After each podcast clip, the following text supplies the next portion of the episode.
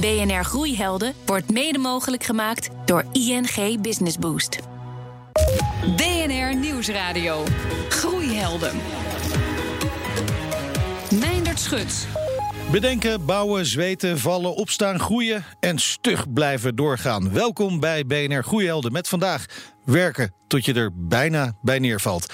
Is het nou normaal om 80 uur per week met je bedrijf bezig te zijn? Hoe herken je dat het elastiekje op het punt staat te knappen? En zijn groeiondernemers eigenlijk wel in staat om nee te zeggen? En dit zijn de groeihelden van deze week. Hij werkte jarenlang voor Bink toen hij de tijd rijp achtte om op eigen benen te staan. Zijn bedrijf ontwikkelt software voor financiële instellingen. Maar nu, na tien jaar keihard werken, vindt hij het mooi geweest. Chris Sade van Open, welkom. Met hoeveel procent zijn jullie in 2018 gegroeid? Ongeveer 30. Sinds de eerste dag 30% per jaar. Aan de andere kant van de tafel een man voor wie ooit geen berg te hoog was. Als ambitieuze jonge hond richt hij diverse internetbedrijven op. Tot het moment dat zijn lichaam zei tot hier en niet verder. Een burn-out dus. Sebastian Mennis van kuttecrap.me. Ook jij van harte welkom. Leuk dat jullie er zijn. Dankjewel. Chris, uh, jij werkte tien jaar voor Bink. Daarna richtte je Open op. Een eh, bedrijf dat nu zo'n 150 mensen telt. Even naar jouw werkweek van toen. Hoe zag die eruit?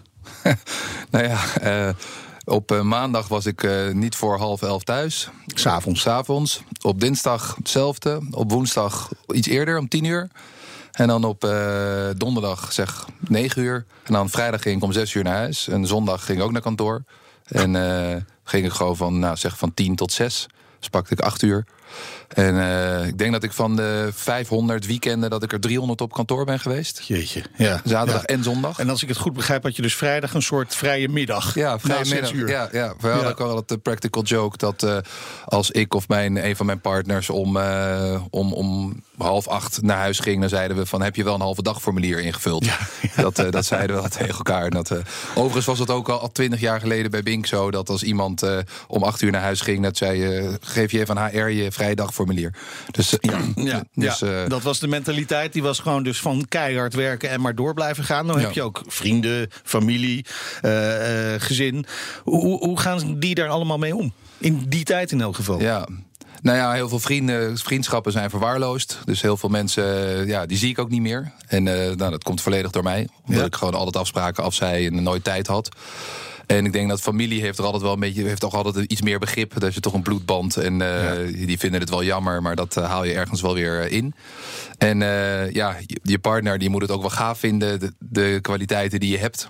Want anders gaat het zeker mis. Dus mijn, mijn vrouw die was altijd heel erg supportive. Maar die zei wel vaak van zou je niet iets rustiger aan doen? Dat heeft ze denk ik 5000 keer gezegd. en uh, als man uh, luister je niet met nee. de eerste keer. Dus uh, 5001 dacht ik, nou, misschien heb misschien je een heeft ze gelijk. Ja. Uh, Sebastian, herken je dit schema? Zeven dagen per ja. week gewoon keihard bezig zijn ja. met je bedrijf? Ja. Ja, ik herken het echt volledig. En ik heb zelfs ook momenten gehad dat ik dan... Want dan wilde ik sporten en dan ging ik s'nachts hardlopen naar huis. En dan kwam er een politiebusje zo naast me rijden. Zo van, wat, wat ben jij aan het doen? echt serieus. Dus ik, ik herken het heel erg. Ja, ja die dacht dat je met een rugzakje met ja, ontvreemde spullen op pad was waarschijnlijk. Zeker, En kun je ons dan meenemen naar het moment waarop het voor jou echt, echt misging? Hè? Was dat een, een geleidelijk pad? Het was wel een opeens? Nee, het was wel een geleidelijk pad waarin ik echt een slechte versie van mezelf werd. Waarbij mensen ook tegen mij zeg, zeiden, hè, dus de mensen dichtbij, mijn familie, mijn vrienden van, joh, gaat het wel goed met jou? En wat er dan gebeurde was dat ik het, ik wilde dat niet zien. Maar, maar zij hadden dus door. Zij hadden door, want ik werd prikkelbaar. Ik werd uh, ja, een beetje, een beetje een grumpy mannetje die, die heel erg uh, kort voor de kar was. Oei, dat heb ik ook zelfs. ja, nee, dat was echt, dat, dat was echt zo'n moment dat ik dacht, oeh, of dat zij dachten, oeh, maar ik wilde het niet zien. Ik had echt een plaat beton voor mijn kop. Ja. En het moment dat bij mij dat die, dat die viel was toen de telefoon ging en dat ik heel zenuwachtig word, werd. Dus, dus de telefoon ging en dat ik dacht, oh, oh nee, oeh, de telefoon. Terwijl ja, ik was altijd een assertieve ondernemer ja. en hè. En dat maar, maar moment, wat dacht je dan dat er nog meer werk bij komt, dat je een probleem krijgt? Het was een, het was een soort gevoel, een soort zeurend gevoel dat je van zenuwen die je niet kan duiden. Okay. Hè? Dus het is en, en wat er ook gebeurde is, ik ging toen naar buiten, ik ging letterlijk rondjes, ik vluchtte weg en ik ging rondjes lopen apathisch om mijn kantoor heen.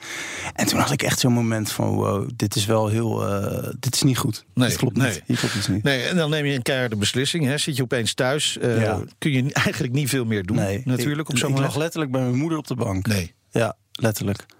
Maar hoe, hoe moeilijk is dat dan? Of, of je kunt niet anders op zo'n moment? Nee, want je, ik stortte echt helemaal in, mentaal en fysiek. Dus het was, uh, het was gewoon op. Ik, ik brak, huilbuien. Um, en dat ik daar ook dat ik daar gewoon lag. En dan was ik, ik weet nog goed dat vrienden zeiden: joh, ga lekker mee naar het Nederlands elftal. Zijn het Nederlands elftal. Nou, was ja. lachen, weet je wel. En dat vind ik fantastisch, lekker voetbal kijken. Nou, en ik zat daar in het vak. En al die mensen, het kwam allemaal op me af. Het was alsof ik een soort acute pleinvrees had ontwikkeld. Weet je wel? Wow, Dat- ja. ja. dat was heel heftig. En dat, was, dat, ja, dat waren echt van die momenten dat ik dacht, nou, dit, dit, dit, dit gaat gewoon niet goed. Ja, dat is eigenlijk een klassieke burn-out, Ja. kun je wel zeggen. Ja. Eh, eh, Chris, jij hebt geen burn-out gehad, maar er gebeurde wel iets anders hè, met jouw gezondheid, dat toch een soort wake-up call was. Ja. Kun je daar iets meer over vertellen? Ja. Nou, ik had wel na, zeg maar, na 18 jaar, dus eh, had ik, eh, begon, ik, eh, begon ik vaker ziek, ziek te zijn. Dus ik Ja. had op een gegeven moment had ik, eh, denk ik, eh, 15 keer griep gehad in eh, twee jaar tijd. En dat, nou, dat is nog Ja, niet helemaal dat is normaal. niet normaal, nee. En, ehm, en ik had op een gegeven moment, eh, ehm, nou, dus ik weet niet of dat er mee te maken heeft, maar op een gegeven moment was ik aan het, aan het trainen. En toen keek ik in de spiegel en zat ik een beetje naar mijn eigen spieren te kijken, heel sneu. Wat de mensen in de gym wel eens doen.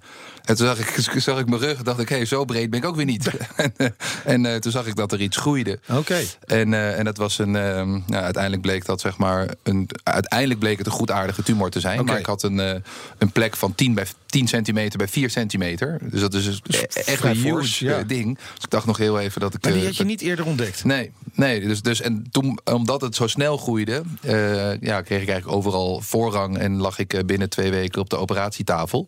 Dus twee weken hebben we wel in, in onzekerheid gezeten. En, ehm, maar toen ik, ik was, ik werd op donderdag geopereerd, dus onder narcose.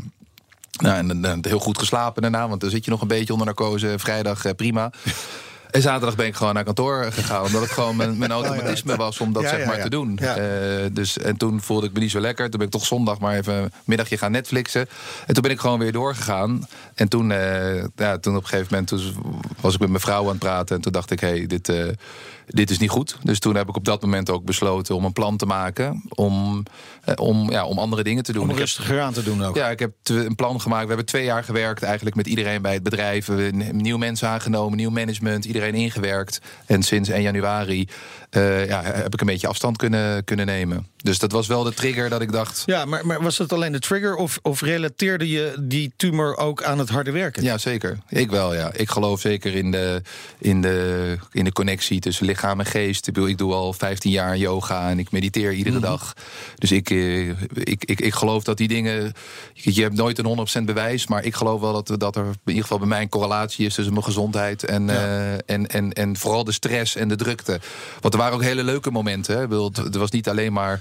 Nee, van natuurlijk. De, de, de drukte was ook heel erg gaaf Ja. om met een, met een ploeg iets te, iets te bouwen. Alleen eh, ja, op een gegeven moment begon de roofbouw wel een beetje parten te spelen. Ja, maar wel, als je het niet leuk vindt, hou je het ook nooit vol Nee. Om zo lang zo hard te werken natuurlijk. Ja. Maar het, was, het, waren dus hele mooie momenten. Maar aan het einde was het een beetje van... oké, ik moet nu echt, echt andere dingen gaan doen. Ja. En eh, ja, ik merkte gewoon dat mijn gezondheid eronder ging... Ja, Maar goed, je hebt nu twintig jaar echt bizar hard gewerkt. Ja. Dat zul je zelf misschien ook wel eh, erkennen. Ja, zeker, Dat dat best wel bizar is, hoe leuk je het ook hebt gevonden. Ga je nu twintig jaar rustig aan doen? nou, ik denk dat ik, denk dat ik, dan, mor- dat ik dan morgen gescheiden ben. En als, ik- als, als ik dus iedere dag alleen maar thuis ben... gek van dan je. zegt ze, ga alsjeblieft wat Ja. doen. Dus eh, nee, dit jaar is een soort overgangsjaar. Dus dan ga ik de, de mensen die bij Open de, de kar moeten trekken... die ga ik eh, helpen en begeleiden. Maar, maar met eh, zeg maar een normale werkweek. En, eh, en, en steeds eh, iets meer afstand nemen. En ik wil gewoon ook weer met technologie bezig zijn. Ja. Heel veel dingen... Daar hadden we het net ook over. Op een gegeven moment ga je, ga je heel erg managen als het, als het groot wordt. Ik bedoel, de, de eerste jaren bij Bink zaten we met 20 man. En de eerste jaren bij Open zaten we met 20 man. Ja, dan En- ben je echt nog ondernemer Ja, en en- dingen aan het bouwen. ja, dan bouw je dingen samen en dan doe je het samen. En op een gegeven moment heb je allerlei nou, eierdossiers op je bureau. En dan moet je het over de verzekeringen hebben. En, en, eh, en ik, ja, dat vind ik ook veel minder leuk. Dus ik ben ook nu, ook al binnen open, zijn we met een soort lab bezig. Waarin we ook nieuwe producten ontwikkelen. En eh, ja, dan, zit ik, dan ben ik weer de baas van de ontwikkelaars. Ja, dat vind ik eh, super lachen. Heerlijk. Ja, dit uh, klinkt heel herkenbaar. De, de, de, transitie van bij mij was het echt van mijn hobby mijn beroep maken. Op een gegeven moment ben je dan lekker aan het freewheelen. Dat is wat het om gaat. Dat is wat echt gaaf is. En dat herken ik heel erg in jouw verhaal. En ik ben toen, uh, uiteindelijk heb ik een partner gezocht en mensen aangenomen. En eigenlijk de dagelijkse leiding uit handen gegeven. Ik kwam er heel snel achter dat ik geen operations guy ben. Ik ben echt de ondernemer erachter. En ook ja, de tech guy die het leuk vindt om te tweaken en te, te klooien. Zeg maar. maar dit, dit is belangrijk volgens mij. Hè? Want heel veel ondernemers herkennen dit. horen we zo vaak. Die, die vinden het heerlijk om te ondernemen, maar op een gegeven moment moeten ze gaan managen. Ja. En ze maken bijna allemaal de fout dat ze daadwerkelijk gaan managen. Dat is echt een classic, ja. Ja. en ik weet, ik heb, ik heb ook zelf moeten inzien dat ik niet. Ja, wat dat betreft ben ik daar niet voor in de wieg gelegd. En, en dat is wel een stuk. Hè, wat ik dus ben gaan. Ik ben heel erg. Uh, reflectie is voor mij heel belangrijk geworden. Gewoon nog even neerzetten. Telefoon weg, laptop weg. Even gaan zitten, stuk papier. En even gewoon gaan brainstormen. Mindmappen, dingen opschrijven. Weet je, dat je even die, die, die helikopterview neemt. Over je leven, over je carrière, over je onderneming. En waar wil en je. Dat kan, dat kan voor iedereen uh, verschillend zijn. Hè? Ja. Uh, het kan ook window staring zijn. Dat je gewoon even een kwartiertje je uit het raam gaat kijken. Ja, ja maar even die, die afstand nemen en dat uh, uitzoomen. Ja. BNR Nieuwsradio. Groeihelden gaan we zo eh, verder over praten. Iedere week vertellen luisteraars in ons programma over hun groeiheld. Maybe I could drop you a quick little message or two here that can help you not only recover, but get way beyond just making some New Year's resolution and make some real lasting change in your life. Ja, de echte fans eh, herkennen zijn stem ook hier in de studio. Anthony Robbins, Amerikaanse succesgoeroe. En aan de lijn heb ik uh, Sietse Bakker, oprichter van digitaal bureau Screen. Ja, Sietse, jouw uh, groeiheld is dus Anthony Robbins. Je hebt hem ook live in actie gezien. En jij was eigenlijk meteen onder de indruk, klopt dat? Ja, dat klopt. Nou was ik natuurlijk al uh, uh, onder de indruk van hem. omdat als je naar zo'n seminar gaat, dan moet je diep in de buidel tasten. maar het was het geld meer dan waard. Dus absoluut indrukwekkende ervaring. Ja, over diep in de buidel tasten, wat, waar moet ik aan denken dan? Nou, als je op de eerste rij wil zitten, dan uh, moet je denken aan een bedrag van vijf cijfers. Iets verder achter in de zaal kom je al gauw rond de 1500 dollar uit. Maar dan ben je er nog niet, want dan moet je naar Amerika vliegen, hotel. Dus uh, uiteindelijk is het een uh, prijzig tripje geworden. Ja, dan moet je dus wel ervan overtuigd zijn dat het de moeite waard is om daar naartoe te gaan. Kun je, kun je schetsen hoe het er tijdens zo'n show van hem aan toe gaat? Het is een programma van drie dagen. Hij doet niet alles uh, zelf, omdat uh, zijn stem dat niet meer aan kan. Maar de dagen die hij zelf doet, ja, dan zit je gewoon twaalf uur lang uh, met een paar hele korte pauzes ademloos te luisteren. Of je staat op je stoel te zwingen en te dansen. Uh, normaal zou je denken 12 uur, dat houdt geen mens vol. Maar uh, er zaten 2500 mensen in de zaal die aan het einde nog steeds vol energie zaten om door te gaan. En toen was het al 1 uur s'nachts. Kijk, kijk, dus hij brengt wat in beweging. De man heeft duizend en één tips voor mensen die iets van hun leven willen maken. Welke daarvan zou je met ons willen delen? Nou, wat ik heel interessant vind is dat hij zes uh, uh, emotionele behoeften heeft uh, uiteengezet die eigenlijk iedereen heeft. maar iedereen legt zijn prioriteiten anders. dat zijn groei, liefde, zekerheid, afwisseling, significantie en contributie. Hè, de behoefte om te geven. en wat ik eigenlijk heb geleerd is dat als je probeert mensen beter te begrijpen, dat je dan af moet vragen welke van die zes is nou de grootste drijvende kracht uh, uh, bij een persoon. En op die manier kun je heel makkelijk conflicten oplossen. Uh, niet alleen in werksfeer, maar ook, ook in je privéleven. Dankjewel, Sietse Bakker van digitaal bureau Screen. BNR Nieuwsradio. Groeihelden. Groeien, dat wil natuurlijk elke ondernemer. Maar het kan ook behoorlijk veel stress opleveren. Chris Sade van uh, Open en Sebastian Mennis van CutterCrab.me. Die weten daar alles van. In deze uitzending praat ik met ze over een gezonde work-life balance voor groeiondernemers. Uh, Sebastian, ondernemers die als gevolg van stress uitvallen. Hè? Hoe, mm -hmm. hoe groot is dat probleem in Nederland eigenlijk? Ja, Weten we daar iets van? Ja, dat is huge. We zijn in Nederland met 7,5 miljoen mensen bijna. Ja. De helft is de beroepsbevolking. Ongeveer een derde daarvan, dus 31 procent, kampt met hoogmaat van stress. Dus dat zijn 2,8 miljoen mensen. Die, die te veel stress die hebben. Dus, ja, die, die echt werkdruk, die hoge werkdruk ervaren. Ga je dan verder kijken, dan is het zo dat 1 op de 7 mensen in Nederland, dus, of 1 op de 7 werkenden in Nederland, dus dat is ongeveer bijna anderhalf miljoen mensen, die lopen rond met burn-out symptomen. Vaak okay. ook zonder dat ze het zelf beseffen. Ja, ja. Want maar, maar, wat zijn die symptomen dan? Dat je inderdaad, dat, dat je het gevoel dat je gewoon in je bed ligt, dat je niet kan slapen, omdat okay. je helemaal. Hè, uh, dat je, dat je, maar dat is langdurig dan, hè? Want iedereen kent wel eens een nacht dat hij niet kan slapen. Tuurlijk, dat het tuurlijk. werk door blijft eh, gaan in het hoofd. Maar je moet het zo zien, als stress langer aanhoudt, dan op een gegeven moment loop je gewoon vast. En dan krijg je dus inderdaad van die klachten zoals je inderdaad dat je gewoon een slechte versie van jezelf wordt en dat je apathisch buiten rondjes gaat lopen. en Vluchten van je werkplek. Maar dat, Ja. dat, dat, ja, ja, dat, is wel een goed signaal. ja, dat is wel ja. eh, iets wat je serieus moet nemen. Ja, Ja. eh, ja, want ik zei het al, hè, stress kan natuurlijk ook goed zijn. Hè. Heel veel ondernemers die, die gedijen gewoon bij een beetje stress. Je hebt het misschien Ja. ook wel nodig, kan ik me voorstellen, om, Ja. om die groei te vinden, Ja. om, om door te kunnen blijven gaan. Eh, hoe herken je nou bij jezelf dat je toch echt even iets rustiger aan moet doen? Nou, ik denk dat eh, een burn-out zie ik vooral als een energieprobleem. Hè. Je doet meer dingen die je energie kosten dan dat ze je energie opleveren. Ja. En dat gaat op een gegeven moment schuren. Dus je voelt van, hé, hey, er- klopt iets niet. Er- gaat iets niet, niet goed. Nee. En ik denk dat dat dingen, dat signalen zijn die je echt serieus moet nemen. Als je ook het gevoel hebt dat je met tegenzin naar je werk gaat. Dat je denkt, oh fuck, het is weer maandag. Dan gaan we weer. We moeten Ja, weer. Dat, dat moet je niet hebben. Nee, en het is eh, hè, van wat jij zegt, van dat, dat echt gaan en met passie. Dat je gewoon, want dat herken ik heel erg bij jou. Dat je gewoon vol gaat erin. Vol Ja, ik zou willen dat je tegen mij aankeek, maar Sorry, is naar ja. Chris. Eh, ik moet het eerlijk bekennen, Chris. Ja, die passie, maar dat is wel belangrijk. Hè? En, en is dan een van de oplossingen om meer werk gewoon uit handen te geven? Wat jullie eigenlijk allebei hebben gedaan, hè? Ja, ja. Nou ja, ik denk ook. leren delegeren. Ja, delegeren, ja. ja. Nou ja, en ik denk ook dat er, er zijn allerlei technieken om... eh, kijk, uiteindelijk is stress is, eh, aanpassing van je, van je hormonen. Hè, je zenuwstelsel die op een andere manier gaat reageren... dan dat die moet reageren. En dat is wel degelijk te sturen. Hè. Je, Anthony Robbins is daar heel goed in. Die heeft allerlei technieken die je daarvoor kan gebruiken.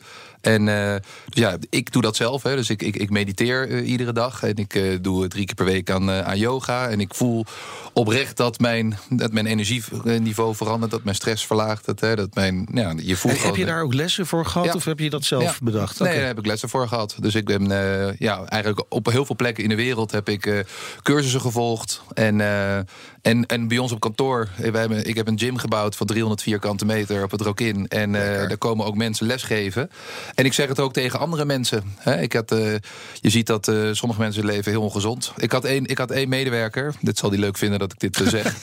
die, die was op een gegeven moment heel erg, heel erg groot geworden, heel erg dik en zwaar. En eh IT'ers die, die zijn een fan van Monster Energy. En, en op een gegeven moment zei ik tegen hem: joh, waarom ga je nooit naar de gym? Zei hij: Ja, nou, ik, eh, ik vind het wel leuk. Ik ga wel een keer. Ik zeg: Nou, volgende week hebben jij en ik een gesprek. En jij mag kiezen welke. Of we hebben het gesprek: hoe was de gym? Of we hebben het gesprek, waarom ben je drie keer zoveel ziek als alle andere mensen? Jij mag kiezen. Zei hij, nou, die gym, dat lijkt me wel wat. En is hij dus eh, naar de gym gegaan. En heeft hij begeleiding gehad van personal trainers en eh, voedingsdeskundigen. En, nou, en een aantal maanden later heeft hij me ook bedankt... dat hij kon voor het eerst in zijn leven zijn eigen kind optillen. Wauw. Dus, de- dus, Ja. dus je kan mensen echt eh, helpen door ze een beetje te sturen.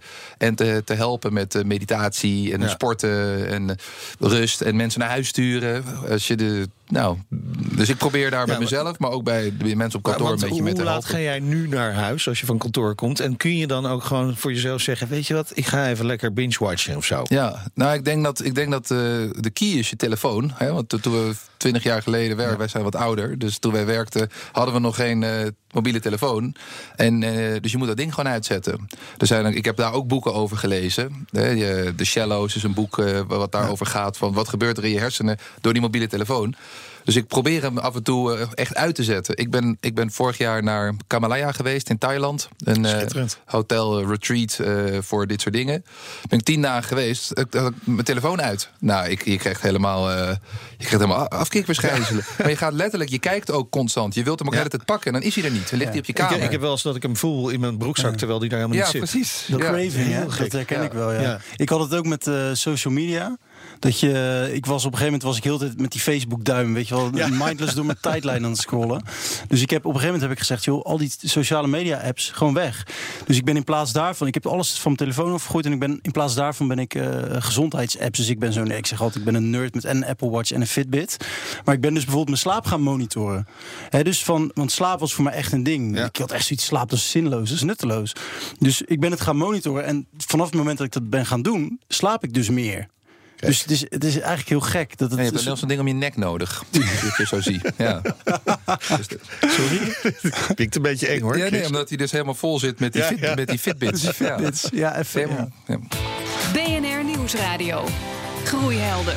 Ja, we krijgen hier allerlei tips en uh, dingen om het nek. Nou goed, uh, we zullen zien. Uh, groeien zonder dat je opgebrand geraakt. Daar gaat het over in deze aflevering van BNR Groeihelden. Straks daarover meer. Nu is het tijd voor onze wekelijkse mini-masterclass... met deze keer Rutger Prent over de beste momenten van je dag. We hebben het in deze rubriek al vaker gehad over werken aan je bedrijf en hoe je dat als ondernemer nou het beste kunt doen. Maar ik wil het ook graag nog even hebben over uh, welke uren of welke momenten van de dag jij eigenlijk gewoon over het algemeen tot je beste prestaties komt. Laten we even zeggen dat het gaat om anderhalf tot twee uur per dag. Het moment op de dag dat je op je allerbest bent. Fris, scherp, geconcentreerd. Ik hoor heel vaak dat mensen zeggen of het is avonds laat. Want dan ligt iedereen op bed. Uh, de rust is weer gekeerd, dus kan eens eindelijk even rustig nadenken. En ik hoor een heleboel mensen om precies diezelfde redenen dat in de ochtend noemen. Nu gaat het in deze uitzending over het feit dat je je niet over de kop moet werken. Dus laten we even inzoomen op die ochtend. Heel veel mensen zeggen dat hun beste tijd zo ergens tussen de 9 en 11 uur ligt. Heel goed als je dat voor jezelf weet. Want dat zijn vaak de momenten dat je iets moeilijks waar je wat meer over na moet denken. Ja, even goed voor jezelf wil overdenken. Vaak moet je daar of een presentatie voor maken. Nou, een, een impactvolle mail waarin je de deel van het leven kan, uh, kan maken. Maar waar je gewoon eventjes goed voor moet zitten. En uh, nou, waar je gewoon fris voor in je hoofd moet zijn. Tussen 9 en 11 dus. Ja, dan zou het toch zonde zijn om dat eerste deel van de ochtend helemaal vol te stoppen met meetings. Plan die liever na 11 uur bijvoorbeeld. En zorg ervoor dat je de echt belangrijke dingen, waar je concentratie bij nodig hebt, al voor die tijd hebt aangepakt. Dus ook dingen waar je niet per se heel vrolijk van wordt, dat het je eigenlijk veel minder moeite kost om even door te zetten en het toch af te maken. Maar waarvan je wel denkt van potverdikkie, dat is iets wat, uh, wat echt helpt. Een goed overzicht, een nieuwe vacature, een nieuw concept voor een nieuw product. Maar gewoon dingen die er echt toe doen. Reserveer daar dus de beste 90 tot 120 minuten van jouw dag voor. En doe dat dan vooral iedere dag.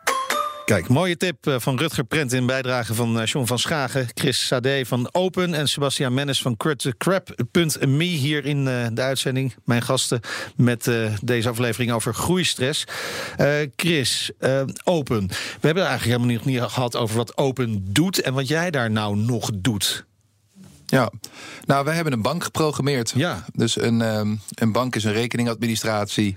En uh, ik heb dat tien jaar lang bij Bink gedaan. En uh, we hadden iedere dag dat de dingen misgingen, dat het ding kapot ging. En uh, toen dacht ik, hoe fijn zou het zijn om een nieuwe bank te programmeren die het gewoon doet. En dat ben ik toen gaan doen met mijn oud-collega's van Bink. Dus we hebben 2,5 jaar in een kelder op de Keizersgracht gezeten om uh, een bank te programmeren. En uh, toen moesten we het verkopen. Dus toen ben ik, duizend, heb ik duizend keer nee gehoord. van alle banken in Europa. En, uh, en op een gegeven moment zei één bank: uh, ja, wij worden je eerste klant. En dat is eigenlijk het, uh, het begin geweest. Ja, dat klinkt nu al als een titel voor een goed boek. Ja. Thousand Times No. Ja, A Thousand Rejections. A Thousand ja. Rejections. Dat gaat hem worden. Dat gaat hem worden. Nu de rest nog invullen. Nou, daar heb je nu dus tijd voor. Hè? Ja. Is dat ook misschien een manier om te voorkomen dat je straks toch weer in het oude patroon valt? Ja, nou, dat, we, dat, zijn we ook aan het doen. Okay. Dus ik ben met mijn partner en een ghostwriter zijn we een boek aan het schrijven over de afgelopen tien jaar. Want Open was de eerste bank in de cloud ooit. Ja. En um, nou, dat, dat, was een heel mooi, mooi en gaaf avontuur. Met, met hoogte- en dieptepunten. En dat zijn we aan het doen. En nu ben ik. Er is een transitieperiode. Dus we hebben een nieuwe directie. En we hebben een nieuw managementteam. En, uh, en, en daar ben ik een soort uh, conciliaire voor. Dus ik uh, adviseer ze en ik help ze. En af en toe zeggen ze: bemoei je er niet mee. En uh, want soms, soms dan ga je toch dat in je oude patroon. Dat moet je wel creëren, ja. hè? Dat, dat ja. ze dat durven te zeggen ja. tegen je. Ken je dan ook je plaats in die zin, je nieuwe rol? Ja. Kan je dat ook accepteren? Ja, nou hangt er wel vanaf wie het zegt. Hè? Dus, dat is zowel een grapje als niet. Uh, dus, uh, dus hangt er vanaf wie het zegt. Maar nee, maar we hebben ook tegen elkaar gezegd: het gaat mis. Het, uh, je weet gewoon van tevoren, het gaat gewoon een keer mis. Ik ga me een keer bemoeien met iets waar ik me niet mee moet bemoeien. We, we, hebben, we werken allemaal al bijna twintig jaar samen. Dus we zijn open en eerlijk tegen elkaar. Uh, en ik moet ook accepteren dat ze keuzes maken die ik anders zou uh, doen. En uh, ja, tot nu toe gaat dat, uh, ja, gaat dat oké. Okay. Ja. Dus uh, step by step. Step by step. Uh, Sebastian, heb je eigenlijk van, uh, van, je, van het feit dat je een burn-out hebt gehad... je nieuwe businessmodel gemaakt? Zouden we dat zo kunnen zeggen? Ja, zeker. Ik heb nog steeds, ik heb mijn webbureau waar ik toen mee begonnen ben, heb ik verkocht. Ik heb nog steeds uh, nieuwsourcing een softwarebedrijf... waar we maatwerksoftware mee maken. Daar ben ik, heb ik heel bewust, uh, doe ik alleen de dingen ja, waar mijn talenten echt liggen. En daarnaast ben ik nu eh, ook een boek aan het schrijven en geef ik lezingen. Uh, nou, Cut the Me, je noemde het al. Ja. Ehm, ja, en ik probeer inderdaad uh, de, de valkuilen waar ik in ben getrapt...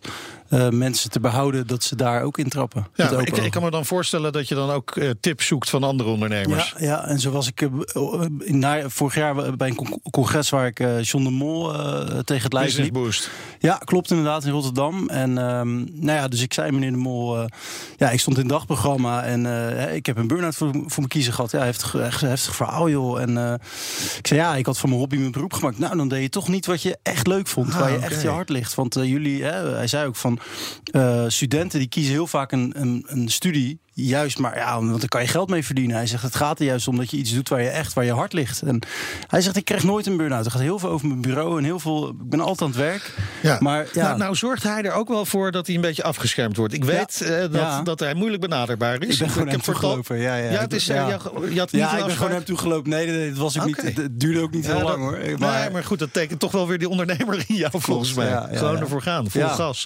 Dank jullie wel. Chris Sade van Open en Sebastian Mennis van cutthecrap.me. Terug luisteren van deze uitzending kan op Spotify, in iTunes en in de BNR-app. Daar vind je ook onze andere afleveringen en podcasts over groei. Volgende week zijn we er natuurlijk weer. Dan met twee ondernemers die succesvol zijn in de markt voor facilitaire dienstverlening. Zeker luisteren dus. En tot die tijd zeg ik, lekker blijven doorgroeien. BNR Groeihelden wordt mede mogelijk gemaakt door ING Business Boost.